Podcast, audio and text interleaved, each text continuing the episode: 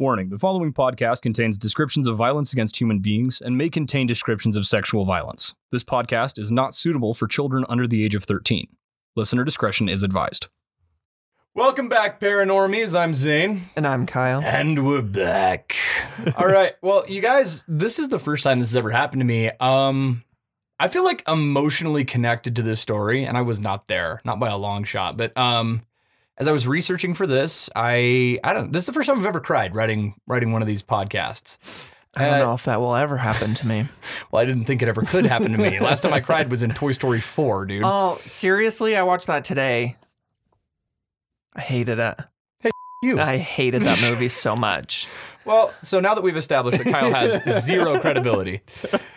Um, yeah, no, this, this was a, this was a tough one to write. I, I got kind of frustrated by this, this episode. Um, I think you guys are going to enjoy this. This is this is an interesting experience. So it started out with me reading a really, really long document, as it so often does, uh, one thousand two hundred seventy-two pages of government minutiae. Great. Um, spanning everything from a campus security team to the C I A to the desk of the president. Um, all of it was kind of encompassed into eight separate parts of one report.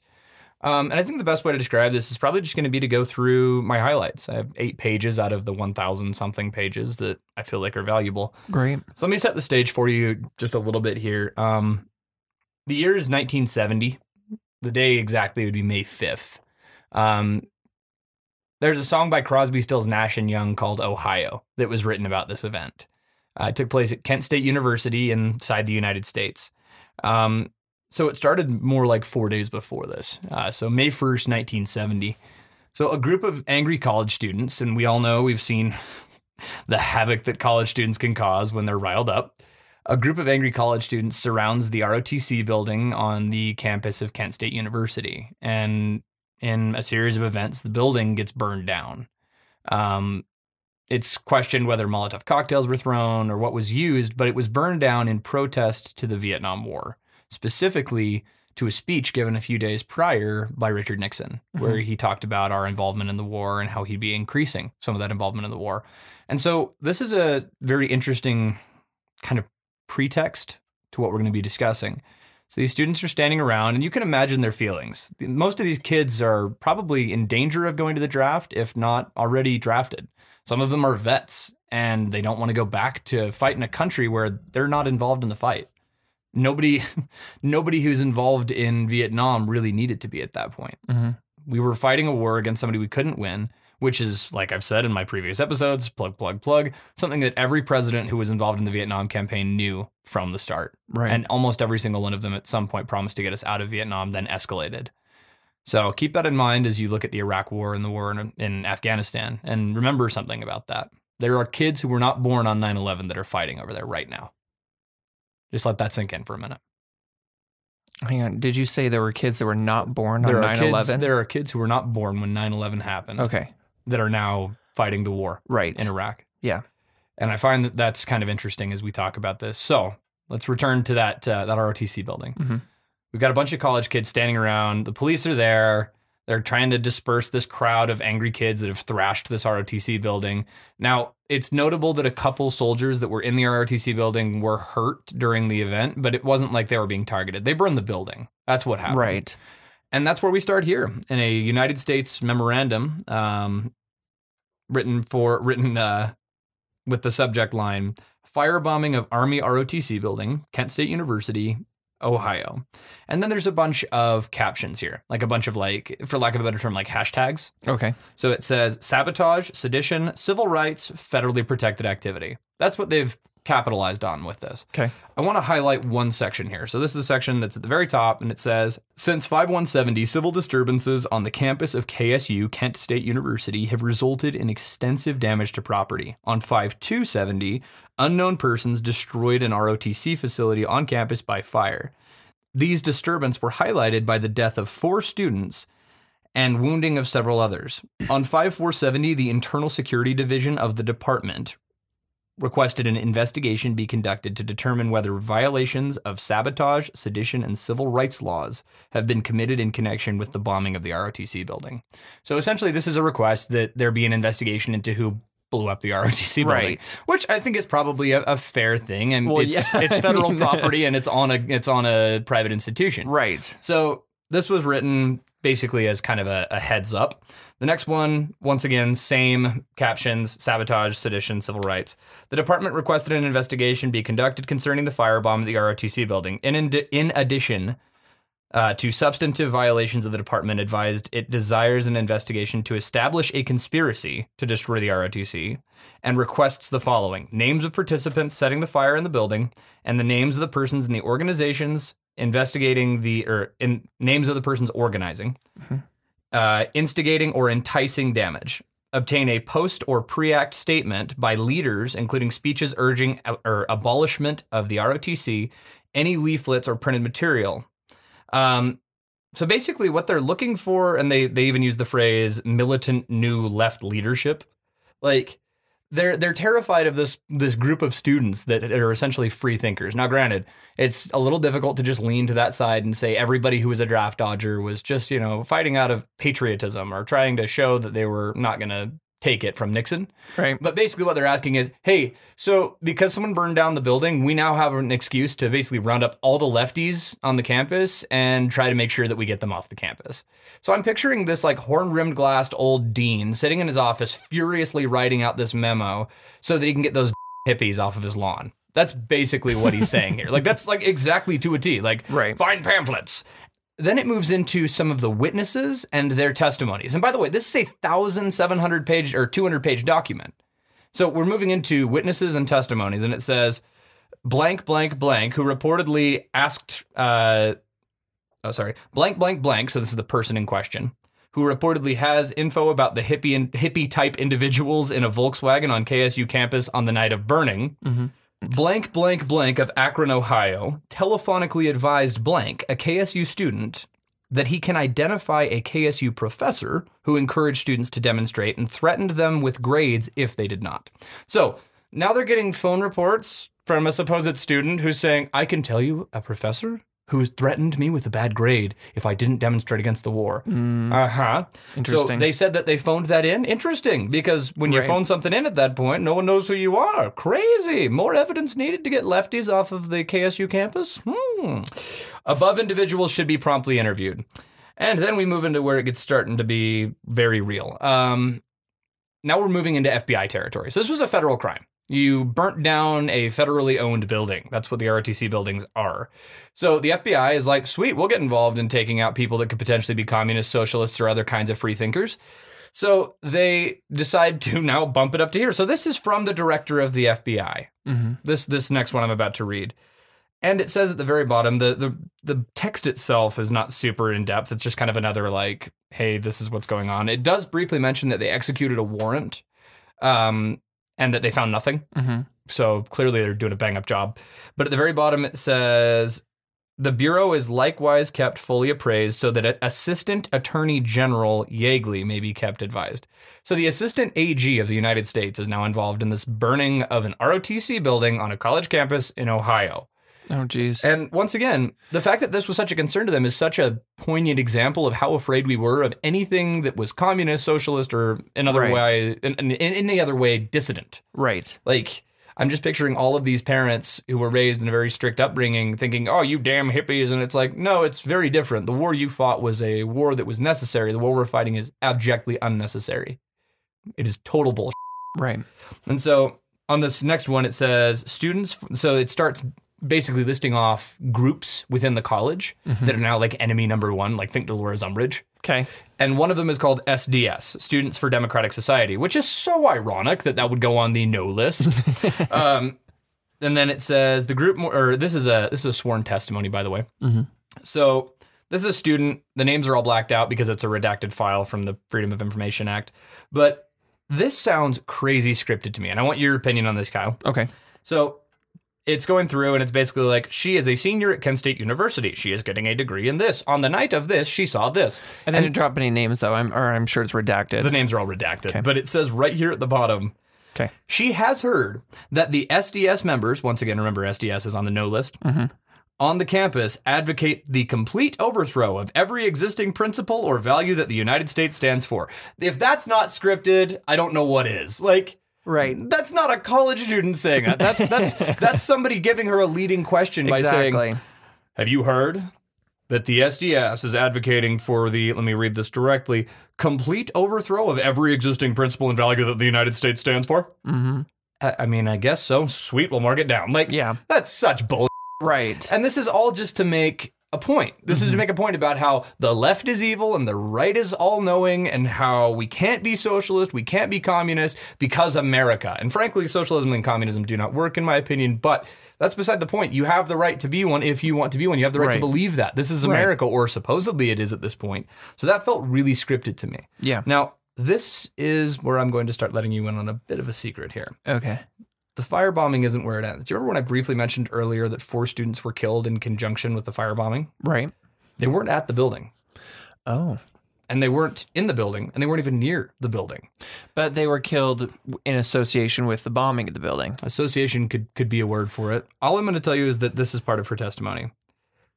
She did not know whether the Kent Free University or the Kent New University Conference or the twenty-third concerned faculty members or the S D S or the K S U, so different groups of not of supposedly no-gooders, mm-hmm. had anything to do with either the burning of the R O T C building or the May fourth, nineteen seventy shooting incident. So that's all I'm going to tell you for now, but I'm going to keep moving on because okay. we're going to come back to that. That's okay. important. Um, this is somebody who I think is probably a leader in the S D S. There's the names are all redacted and the affiliations are all redacted, uh-huh. but this testimony is super damning, and I don't think that you would have this kind of info if you weren't in the S D S. I'm going to have to pull this closer to me because it's like, look at that. That's not English.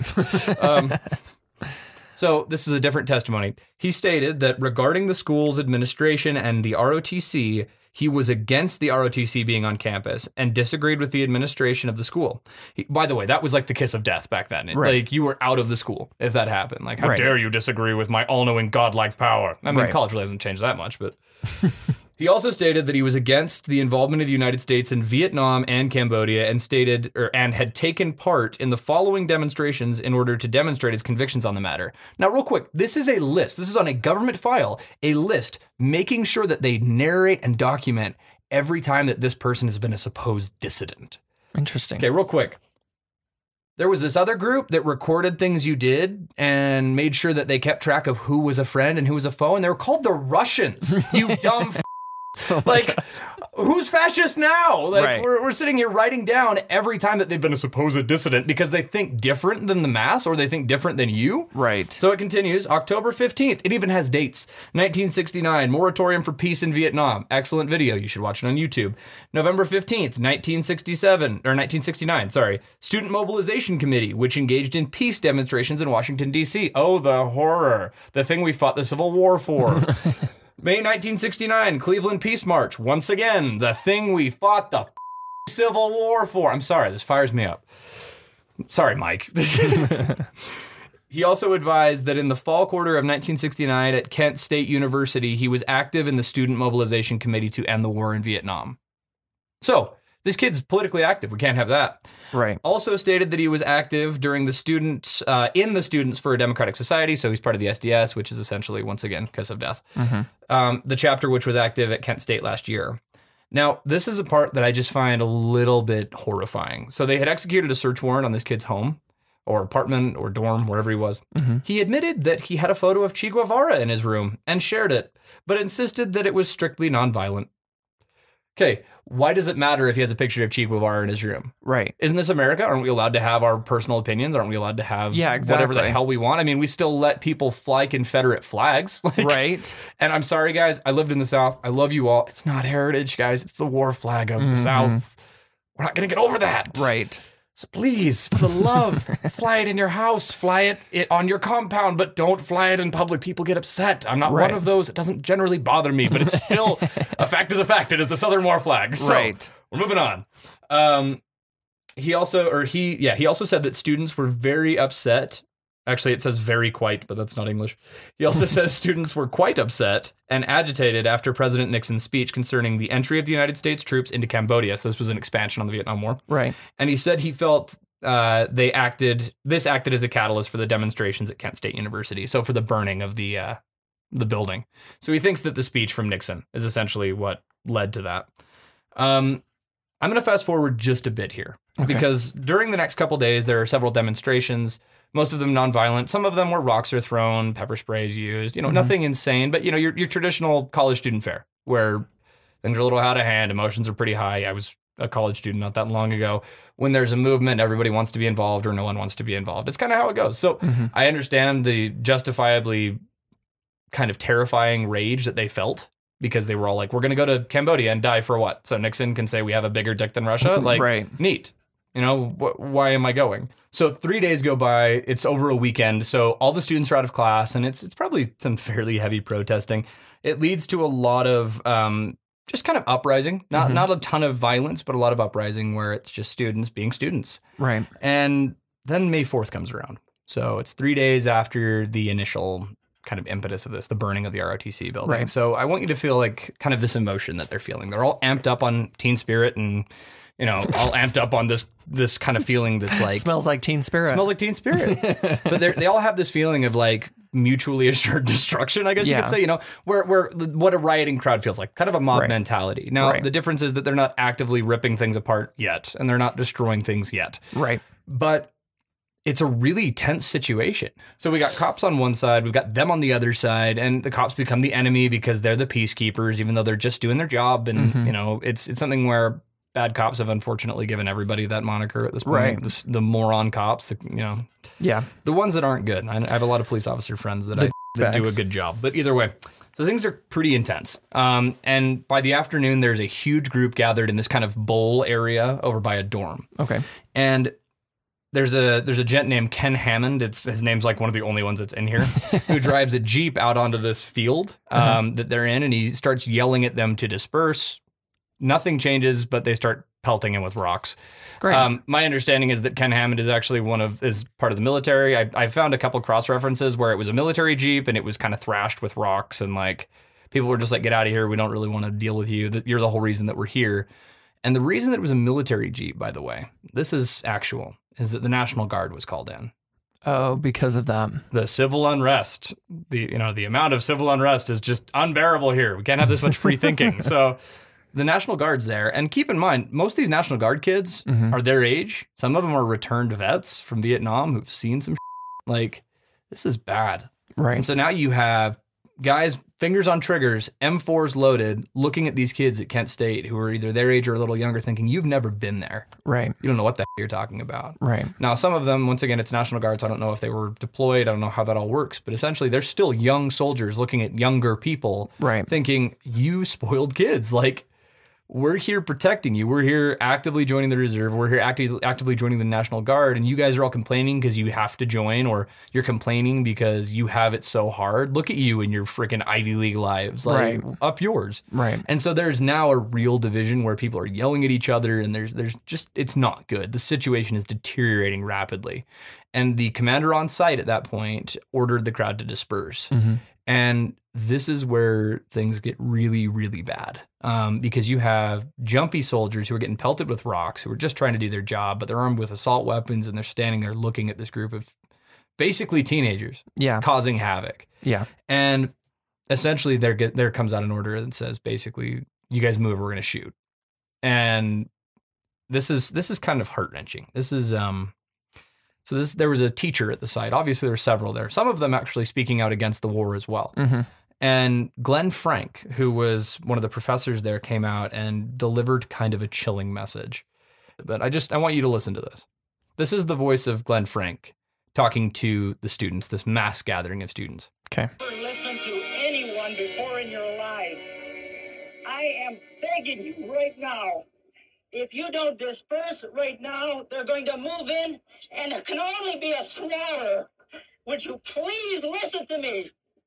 Jesus Christ, I don't want to be a part of this. So that is, that's Glenn Frank. Mm-hmm. That doesn't sound like an uptight dean to me. No. That doesn't sound like the Ferris Bueller evil teacher. No. That sounds like somebody who sees what's about to happen and is begging somebody to get off the railroad track while I'm... Um, I'm good. I'm not going to cry again. That's where I cried. All right. Shut up. um, Am I just cold hearted? Well, just like just the, the just the pleading tone in his voice. You know, yeah. he sees his kids. He sees this group of students, and he knows exactly what's about to happen. Right. This isn't America. This is a teacher knowing that his own military, who is not supposed to be deployed on U S soil, mm-hmm. is about to shoot a bunch of college students. And that's when it happens. The mm-hmm. National Guard opened fire for a volley of thirteen seconds, and four people were killed. And this all happened in nineteen seventy. nineteen seventy. Okay. In the midst of the Vietnam War. Right. And nothing, by the way, helps your cause if you're trying to get kids to go to war, like having right. soldiers inside their own country shooting them. Right. Um, I'm going to continue reading from right after uh, where this happens. This is once again sworn testimony. Um, he observed ten to fifteen National Guardsmen move towards the students, and the students moved back to the tennis courts. He also saw twenty to twenty-five National Guards. He just says National Guards. Moved towards the students up on the right side of the Taylor Hall with their rifles pointed up. He added he heard shots, but did not see anything. He added that he believed the shots were fired over the students' heads, but then he heard someone had been killed. He advised, or he advised he did not believe this until Ken Hammond told him that somebody had been killed. He advised that he then sat down on the campus. At this time, he was arrested by the Kent State Police University or Kent State University Police Department for refusing to disperse, and ultimately spent the night in the jail. Mm-hmm. I'm just going to keep reading. Yeah, keep going. He was next questioned regarding a telephone call allegedly made by someone from two thirty East Main Street on Saturday, May second, nineteen seventy, in which the caller said that he had claimed that he took three flares to burn down the R O T C building. Do we see how quickly we move on? Oh, geez. From, oh, by the way, four kids just got killed too, but our beautiful R O T C building. And that's why I said I'd come back to something previously mm-hmm. that we talked about. Yeah. Earlier, we were discussing this previous woman who's given sworn testimony, and she, and she says that she did not think, or she did not know that the S D S at K S U had anything to do with either the burning of the R O T C building or the May fourth shooting incident. Real quick, the shooting incident, right? That little shooting that happened when the National Guard showed up and shot for a sustained thirteen seconds and killed four people in cold blood right. on the campus, that little incident, the f*** are you talking about? You guys see what I'm a little bit frustrated yeah, by this? Absolutely. That's bullshit. Mm-hmm. Sorry, I'm, Mike, I'm making your life a living this time around, man. I'm so sorry. So the next memorandum, once again, the caption is firebombing of the Army R O T C building, not mass shooting by National Guardsmen. Right, of course they're going to cover that up. Oh, subject line, sabotage, sedition, civil rights, federally protected activity, destruction of government property, though, has been added. Interesting. That's all I had to say on that one. So, but the reason they're throwing that information out there for people to hear. And oh, this to, isn't. For, this is this is still confidential memos. All of this is confidential at the time, but it's all written, focused right. on the burning of the R O T C. Right. Building. But what they're trying to do is they're trying to present it as here's all the crimes, and this is what, and then these are the people. See, that I don't died. even think that they needed to. I think that but in it, their minds, the shooting was justified. Yes, but what I'm saying is, to them, it was justified, but they're still laying it out as here's, here's all, all the, the reasons they did it. Yeah, and so people in their mind, they're like, oh, well, whoever did these need to come. It needs to come to justice. Oh, and then these four people were killed. Sure. So, oh, well, that makes sense because they probably committed those crimes. Like, just going from point A to point B, even if they're not intercorrel like correlated at all, your mind's going to make that connection. Yeah, well, and I think that that was part of it, but I also really do just genuinely think they could have boldface said, oh, yeah, by the way, four kids got killed, yeah, and no one would have cared, because that group in their mind was, they weren't people anymore. They right. were enemies. Right. And it's a really handy tactic for when you're in the battlefield, but when you're in America, that's that's not how this works. Right. That's the only part I need to read of that entire memorandum is the subject line. I'm going to be posting these on Instagram via Kyle. Um, I mean, you just send me all of them There right are some now. truly terrifying surveillance photos in here, like surveillance photos of supposed arsonists. Oh, geez. Look at these. These are photos taken, and some of them are mugshots, but most of Redacted. them are most of them are taken with a telephoto lens from like across a parking lot. Jeez. But I mean, they're they're spying on civilians. Yeah. Like that's not okay. I granted, that's not actually spying. They're investigating a federal crime. Right. But still, it's super spooky to see a kid my age with like a like a shot of him from across the parking lot. It's right. just super spooky to me. There's not much more to be said here. That that happens. Shooting happens. People mourn. Mm-hmm. But more important to the university, to the F B I, and to the U S government is their J R or their R O T C building. Right. It's now November of nineteen seventy-four, and this is a little out of order for what I need to talk about next, but um, All I need to read is this for you. On November eighth, nineteen seventy-four, at the conclusion of the presentation of the government's case, Chief U S District Court Judge Frank J. Battisti directed a verdict of acquittal on all charges against all eight defendants, stating that the government had not sufficiently provided willful intent on the part of subjects to deprive victims of their civil rights. These are the eight soldiers that fired on the students. Acquitted. No charges. Now, this is the thing. Anybody can get scared. Anybody can make a bad choice. Anybody mm-hmm. can make a snap decision that they later regret. Right. Eight people fired on a crowd of people for thirteen seconds. That's not a that's not a quick choice. But yes, but you have to remember, when you're shooting a gun, thirteen seconds is a long time. Not when it's a semi-automatic. I know, but when you're in that mindset of shooting, it's a long time to be shooting people. Well, and exactly that. I mean, I can see like shooting to scare and just like one bullet here and there, but not to mention they're unarmed. Like, yeah, could, could you shoot into a crowd of people that's totally unarmed? And that's that's where I'm at a loss. Right. Is okay. Everybody can make mistakes, and I'm sure that some of these, I, I guarantee you that some of these eight were innocent. They yeah. They either followed an order, got spooked by somebody else, or, right. or did something that they shouldn't have. But it, somebody fired those shots, and yes. somebody fired those shots with intent, and that's what killed the four people that were there. That's what I mean. The thirteen seconds is a long time for them to be shooting if they were spooked. So in my opinion, I don't think they were spooked. I think it was an order that was given. I'm not sure. I just know that four people are dead. Opinion. My opinion. There's no nothing backing that, everyone. it's, it's an absolute fact. Backed up by something Kyle told me. I should just repeat it back to you and be like, Kyle told me that. And I'm like, yeah, that sounds right. So this is where we're going to kind of close out this bit of this chapter. Mm-hmm. Um, in the last twenty pages of the one thousand two hundred seventy-two pages that I read, there is finally one that says the killing of four students at the Kent State University in Ohio, May fourth, nineteen seventy. Victims. And the characteristic of the file is civil rights. So at least they got a mention. Yeah. And it then continues to, it goes down and names pretty much everybody who was injured. We'll get into them in a minute though. Um, I just, I have such a hard time with this because it's so wrong to me that students would have this happen to them. This is where we go into some kind of M K Ultra stuff. Now, our okay. loyal listeners will know that M K Ultra ostensibly ended in seventy-two, but this is nineteen seventy-four, and it says that on November or on December thirtieth, nineteen seventy-four, blank blank appeared at the Cleveland office for the Federal Bureau of Investigation. So a person. Uh, it later accidentally identifies it as a female um, because they didn't redact she. um, yeah, I read it that thoroughly. But anyway, it says. Oh, yeah, and exhibited a clipping of paper in which she stated that she had observed on page nine A in the in edition of the Plain Dealer, which is a Cleveland, Ohio newspaper, mm-hmm. which is in general circulation in northern Ohio. It is noted that there is an article. The article is headlined, "Ex-C I A Agent Details His Activities Inside the U S" So the inside the U S is the spooky part. The right. C I A is an external entity. It's supposed to act outside of the U S, and it then goes on to detail that she thinks she was being followed by the C I A because of her leftist views. She even left the country. She went that far, which originally sounds a little bit kooky. Right. I'm going to post the whole article because I don't want to waste a bunch of your time reading it, but I, I found the article. Like, there, there is an actual wow. article of it. And it's still in circulation. It's I mean, still, you could you could still read it if you right. want to.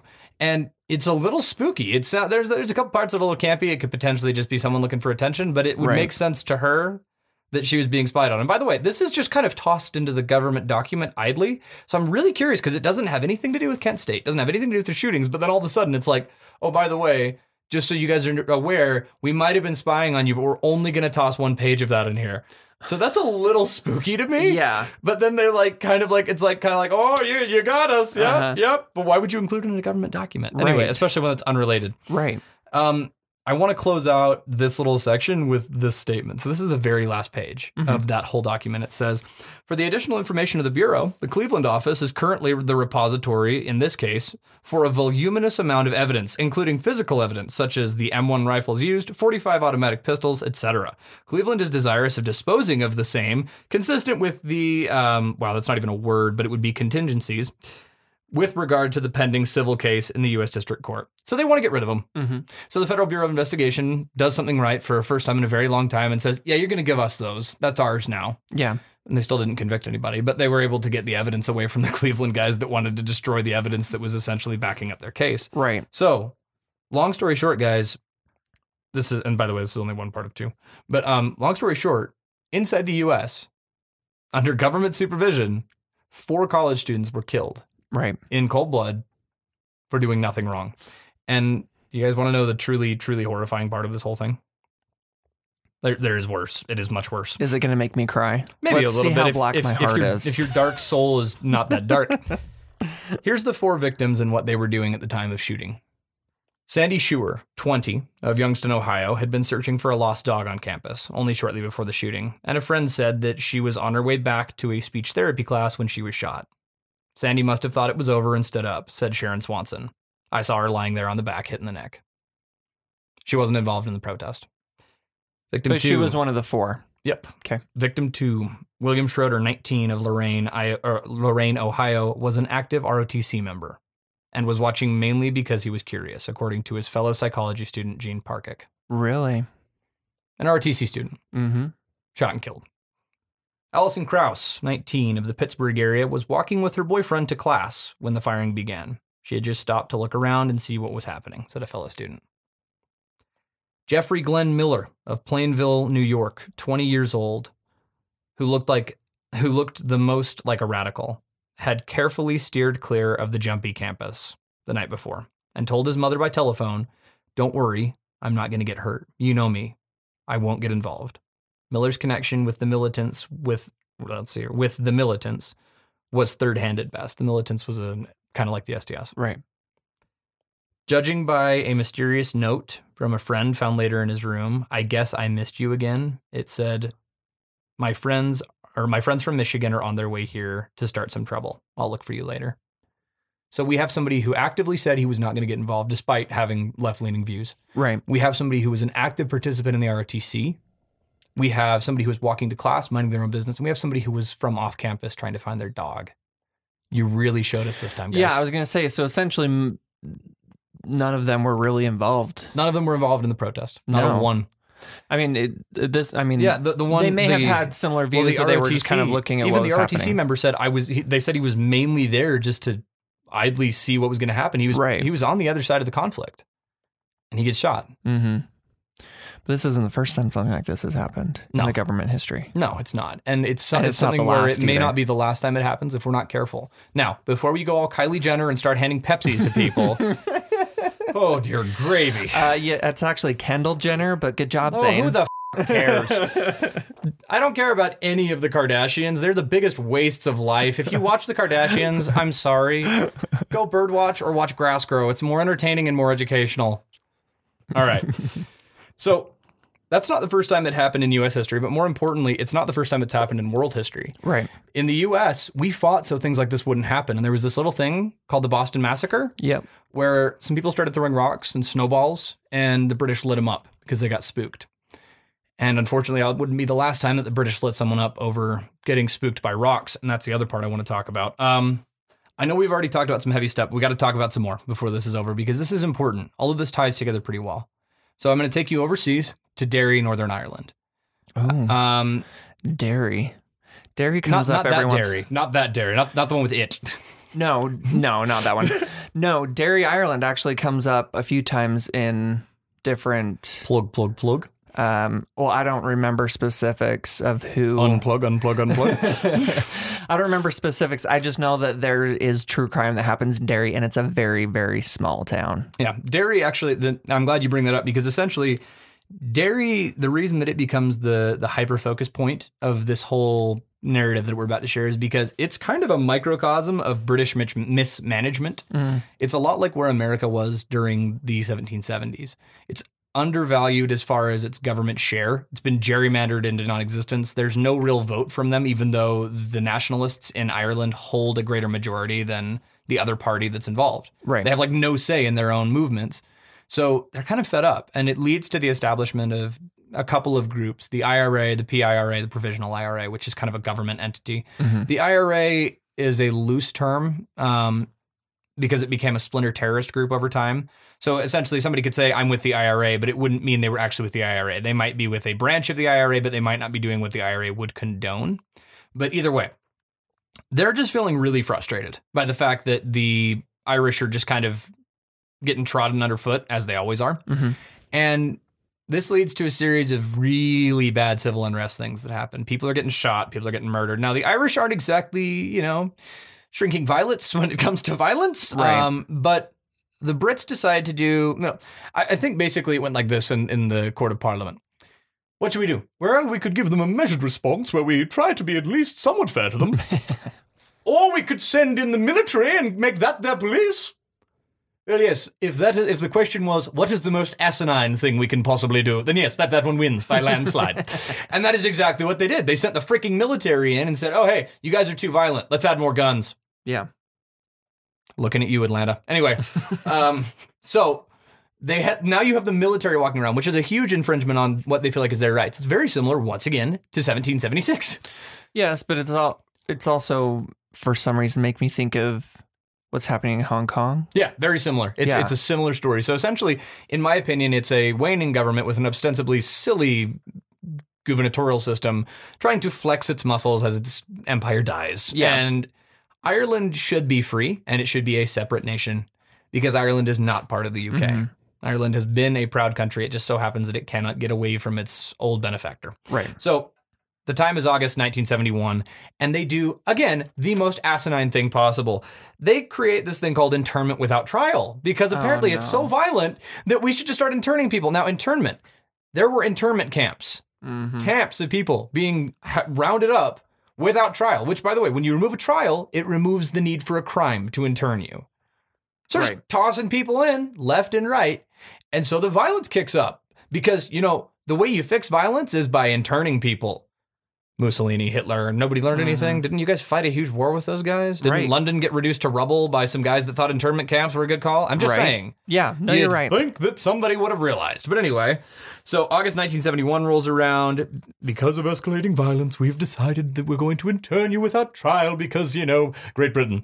And then it just gets worse. In Ballymurphy, a paratrooper with a British soldier, or he's a British soldier, kills eleven civilians. It's called the Ballymurphy Massacre.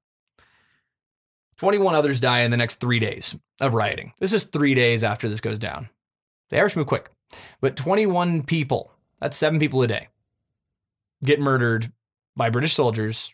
Granted, some of them probably were, you know, the Irish were armed. They were fighting back. It wasn't just sticks and stones. It was guns and ammo. Like, right. They, they, it was a real thing. But twenty-one people die in the first three days. And it just keeps getting worse. One British soldier, the day after this gets established, this internment clause, gets mm-hmm. shot in the head by a sniper rifle, long range, in Derry. And that's when it gets really bad. So this is kind of the whole band of brothers mentality. If you get sent to Derry, you know you're in a shit posting. And if you're there, you know that every Irishman wants your blood. Right. And as such, you're told all the horror stories about the terrible, terrible things they've done. Happened in Vietnam, happens in Afghanistan. And so you have a bunch of jumpy soldiers with fingers on triggers that are there. And so the British think, what's the best possible thing we can do? I know, let's deploy this group of soldiers that are essentially the L A P D in there. Now, for those of you who are not from the U S, our L A P D, I'm sure, has some great um, police force or some great officers. Mm-hmm. But the ones that end up on T V are the ones that did the Rodney King riots. And the best way to describe them is probably, boom, boom, boom, boom, boom, L A P D, don't move.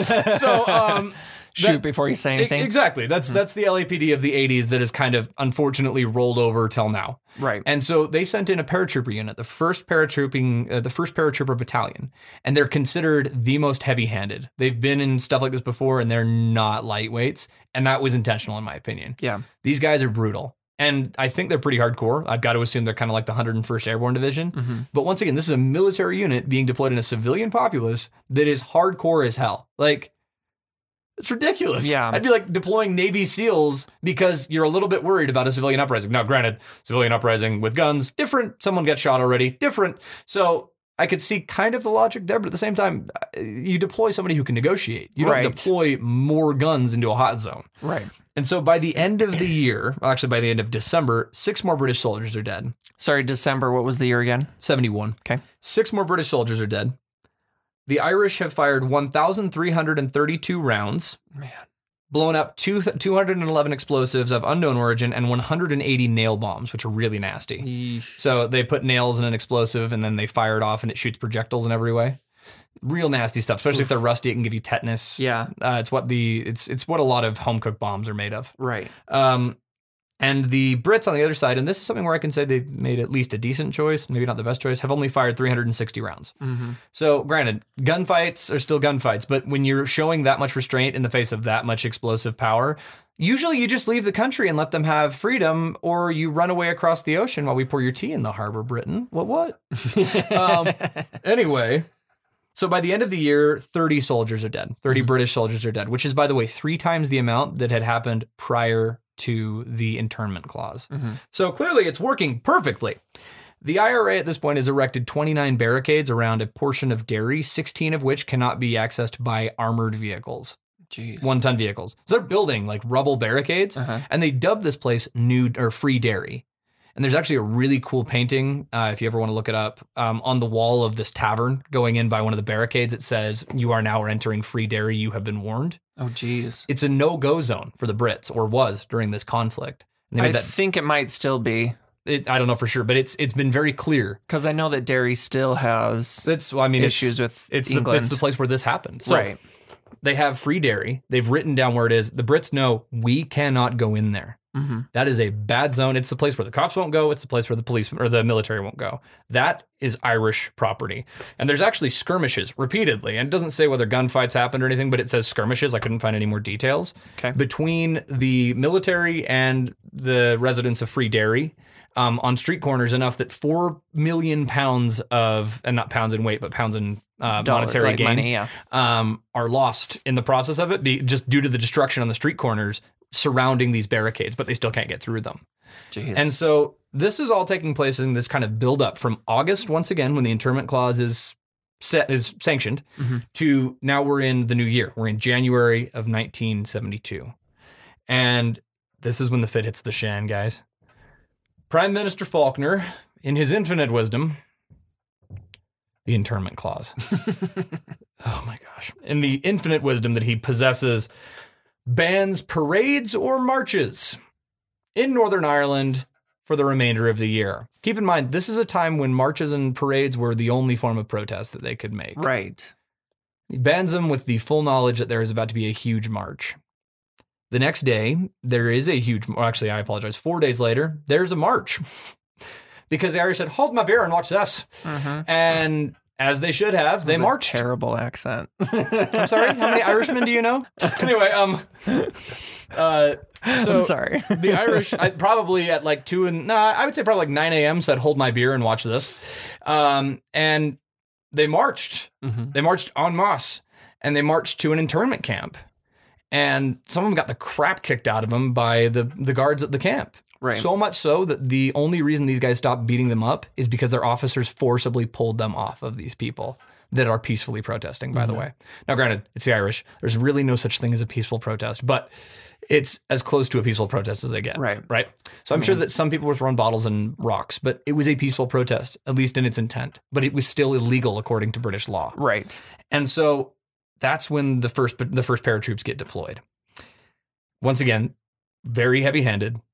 Not exactly negotiators, as we're going to find out. January thirtieth rolls around the next day, and another march is organized because the Irish are trying to take back their country, and they're actually doing it in the most peaceful possible way. They haven't picked up guns. They're not bombing things. Some of them are, but these protests are not that. They're not warfighting plans. They're not trying to take something. Yeah. They're just marching against what is ostensibly against civil rights, no matter how you slice it. So they start marching. And of course, it escalates a bit. Rocks get thrown, tear gas gets fired. You can imagine the tired eyes of some soldier who's been posted there too long. Oh, good, they're back. Tear gas goes out, rubber bullets. Okay, we're good to go. Are you guys done now? Can we go to bed? I'm sure that there was a little bit of just grind, just burnout yeah. that was happening. Yeah. And unfortunately, the the first Paratroops Battalion were far from ground out. They were amped and they were ready to go. And so they take up position on a third story building. Um, some of the paratroops take mm-hmm. up a position in a third story building. Mm-hmm. and someone starts throwing rocks at the windows of this third-story building, some some Irish protesters. And so naturally, the uh, exact response is that they open with automatic weapons fire on this crowd of people. Of course, because that's your first reaction. Yep. So they start shooting down and they hit two people. Um, I'm going to go into a little bit more detail on that later, but I'm not going to say names quite yet. We're okay. going we're going to get there. The paratroopers are then ordered to arrest any of the rioters. Now, keep in mind that there's a distinction there. The camp, uh, whoever was in charge of these soldiers, rather, says arrest the rioters. Do mm-hmm. not chase them. Only arrest those that are rioting. Well, right. this jack named, let's see here, what's his full name? I'm going to say this for everybody to hear. Colonel Derek Wilford. Colonel it's my uncle. Derek Wilford decides to take off and start chasing down people. That immediately removes the line between rioter and peaceful protester because he's just running through the crowd, grabbing people. And then armored military vehicles start rolling down the streets. At least two people were run over by these. It doesn't say if they were killed, mm-hmm. but they start just hopping out and grabbing people. Now, I want to go back just a bit here, but there's something I wanted to bring up. So the soldiers are completely out of control. They're firing at close range with rubber bullets, which can pierce the skin, but I, as far as I'm aware, they can't really kill you unless maybe they point blanked you with it or something like that. Yeah, I mean, it depends on how close you are. Yeah, but I mean, you're firing them out of an A R. They're not not a nice thing to have happen. Right. To they're just totally out of control. They're clubbing people. People report having soldiers tell them to their face while they're pinned on the ground, I'm going to kill you. Out of control. Absolutely out of control. Chimps on parade. And this is where I, I kind of had this image of what must have happened. So I want you to picture something, Kyle. You're walking mm-hmm. down the road. You're with your wife, your friend, somebody you care about. Mm-hmm. And all of a sudden, you know, you're, you're involved in the protest. You know that's against the law. But all of a sudden, right. a heavily armed man, armored up, grabbed your wife and just starts hauling her away. What's the natural thing to do? Chase after him. I know for me, I'd kick his yeah. I'd, I'd start pounding. And you know what? It wouldn't matter if he had a badge on. That's my wife. Get your hands off her. Yeah. And I think that's probably what happened in a lot of these cases. I mean, the probably. natural reaction is you were going to defend, not not to mention the friction and the tension of the situation, but just the natural human inclination is to protect the person you care about. And I think that's where things just get really out of hand. Yeah. And it starts to get worse. Civilians are chased around and are being shot at with live ammunition at this point. Um Soldiers take cover behind a wall and they open fire on a group of people. And that's how the sixth and seventh victims are killed. Mm-hmm. Civilians are chased into several courtyards, essentially bowls, and shot like fish in a barrel um, by these soldiers. And the only fatality, by the way, that was present in one of those courtyards was a priest. I don't know if there's a, a greater irony there. Yeah. Um, so by the end of this, twenty-six Irishmen are shot, thirteen of them are killed. One dies fourteen months later from, uh, or four months later rather, from associated injuries. All of those people that were killed were claimed hostiles by the British soldiers who killed them. They said, oh yeah, they had guns, they had bombs, they had something. And that was why we ended them. And I took the liberty of looking up all the victims. So I want to go through those real quick. Good. John Jackie Dudley, age seventeen, shot as he ran from the soldiers in the car park of the, car park of the Rossville Flats. Bullet struck him in the shoulder, entered his chest. Three witnesses said that they saw a soldier take deliberate aim at the youth as he ran away. He was the first brutal, or first fatality on Bloody Sunday. Okay. Both, or so there were two reports, the Saville report and the Widgery report. Both the Saville and Widgery report concluded that Dudley was unarmed. Michael Kelly, age seventeen, shot in the stomach while standing at the rebel barricade in Rossville. Both the Saville and the Widgery report conclude that Kelly was unarmed. Hugh Gilmore, age seventeen, shot as he ran away from the soldiers. He was unarmed. William Nash, nineteen, shot in the chest at the rebel barricade. Three people were shot, apparently going to his aid, including his own father, Alexander Nash. John Young, seventeen, shot in the face at the rebel barricade, apparently crouching to go to the aid of William Nash. Michael McCade, twenty, shot in the face at the rebel barricade, apparently while crouching to go to the aid of William Nash. Kevin McIlney, age seventeen, shot from behind near the rebel barricade while attempting to crawl to safety. All these people sound like they're direct threats, right? You get shot in the back, you're definitely right. charging on. Right. Jim Ray, twenty-two, shot in the back while running away from soldiers in Galfenda Park courtyard. He was then shot again in the back as he lay mortally wounded on the ground. Witnesses who were not called at the Widgery tri- Tribunal stated that Ray was calling out that he couldn't move his legs before he was shot the second time. Mm. William McKinney, shot in the back as he attempted to flee through Galfenda Park. He was twenty-six years old. Gary McKinley, age thirty-five, shot in the chest at Abbey Park, a soldier identified as Private G. By the way, they obscured the names of all the soldiers in the trial. They only gave them alphabetical names so that the Irish wouldn't go kill them, which granted is probably pretty nice for them, but gives them an anonymity I'm not comfortable with. Yes, however, I do understand. The mob because, justice. Yeah. Yes, because the Irish has been oppressed by the British so for so long, and they've had so many different uprisings where the government just... or where well, England yeah, you just, give them a name, they'll find you. Yeah, absolutely, yeah. And the I R A was kind of infamous for yeah, that. Yeah, I mean, I don't blame them, but I... This one's pretty bad. Yeah. Um. So Jerry McKinley, shot in the chest by a soldier identified as Private G as he ran through an alleyway from Galfenda Park. Shot him from a few yards away. Witnesses said that he, when they, when he saw the soldier, McKinney stopped, held his arms up, and shouted, "Don't shoot, don't shoot," before being shot. The bullet apparently went through his body and shut, or and struck Gerard Donahue, who was behind him. And then it's got Gerard Donahue, who was seventeen years old, shot in the stomach at Abbey Park while standing behind Gerard Mc, or Gerard McKinney. Two bystanders then attempted to move Donahue to a hospital, but the car was stopped at an army checkpoint. They were ordered to leave the car, and a soldier drove it to a regimental aid post where an army medical officer pronounced Donahue dead. They went through his pockets, and they found some bombs in his pockets. Um, it was concluded that he probably did have those bombs on him. They weren't planted. There was some confusion about it, but it was concluded that he probably did. Problem was, he wasn't brandishing them, and he was running away. He literally held his hands up and said, "Don't shoot," while the guy in front of him said, "Don't shoot." He wasn't doing anything. He got shot. He was a, he was a casualty as a collateral damage. Right. He died, in my opinion, because they were stopped at that checkpoint. Yeah. And it's not over. Patrick Doherty, thirty-one, shot from behind while attempting to crawl to safety in the court of the Rossville Flats. Despite testimony from Soldier F that he shot a man holding a pistol, the Widgery account acknowledged that the photographs showed Doherty was unarmed and that forensic tests on his hands for gunshot residue proved negative. So this Soldier F, by the way, we'll hear about him again. Okay. Barney McGuigan, age forty-one, shot in the back of the head when he walked out from cover to help Patrick Doherty, the guy who supposedly had a pistol on him. Yeah. Back of the head. That sounds like he was a real threat once again. He'd been waving a white handkerchief to indicate his peaceful intentions. Oh, no. The inquiry concluded he was shot by Soldier F. He was the priest. Oh. John Johnston, shot in the leg on William Street fifteen minutes before the rest of the shooting started. Johnston was not involved in the march. He actually was the one who died of um, later complications. Mm-hmm. He was fifty, or he was fifty-nine years old. So, real quick, I want you to notice how many of these people were shot in the back or the back of the head. Among the majority of them. The vast majority of them. Um, we're going to come back to Soldier F, but essentially all of this happens. All these people are shot and killed. The British bring several, I didn't, I couldn't find how many, I think it was eight soldiers to trial. Soldier F is the one who brutally executed that one guy, at least, that we know of. He walked up and shot the guy who was laying on his back. Right. The Saville inquiry concluded, based on the evidence, that Soldier F also killed Michael Kelly, Patrick Doherty, Barney McGuigan, or, and Barney McGuigan. But the evidence from the inquiry was inadmissible to the prosecution, and only the evidence capable of identifying the soldier who fired the relevant shots came from Soldier F's co-accused Soldier G, who unfortunately is deceased. Relatives of the Bloody Sunday victims expressed feelings of devastation that only one soldier would face trial for the killings. And was it Soldier F? It was not Soldier F. Oh, jeez. Soldier F got away scot-free. Up that screams all the way to hell. So, seriously. That's the end of Sunday, Bloody Sunday. So if you've heard Sunday, Bloody Sunday by U two, that's what the song's about.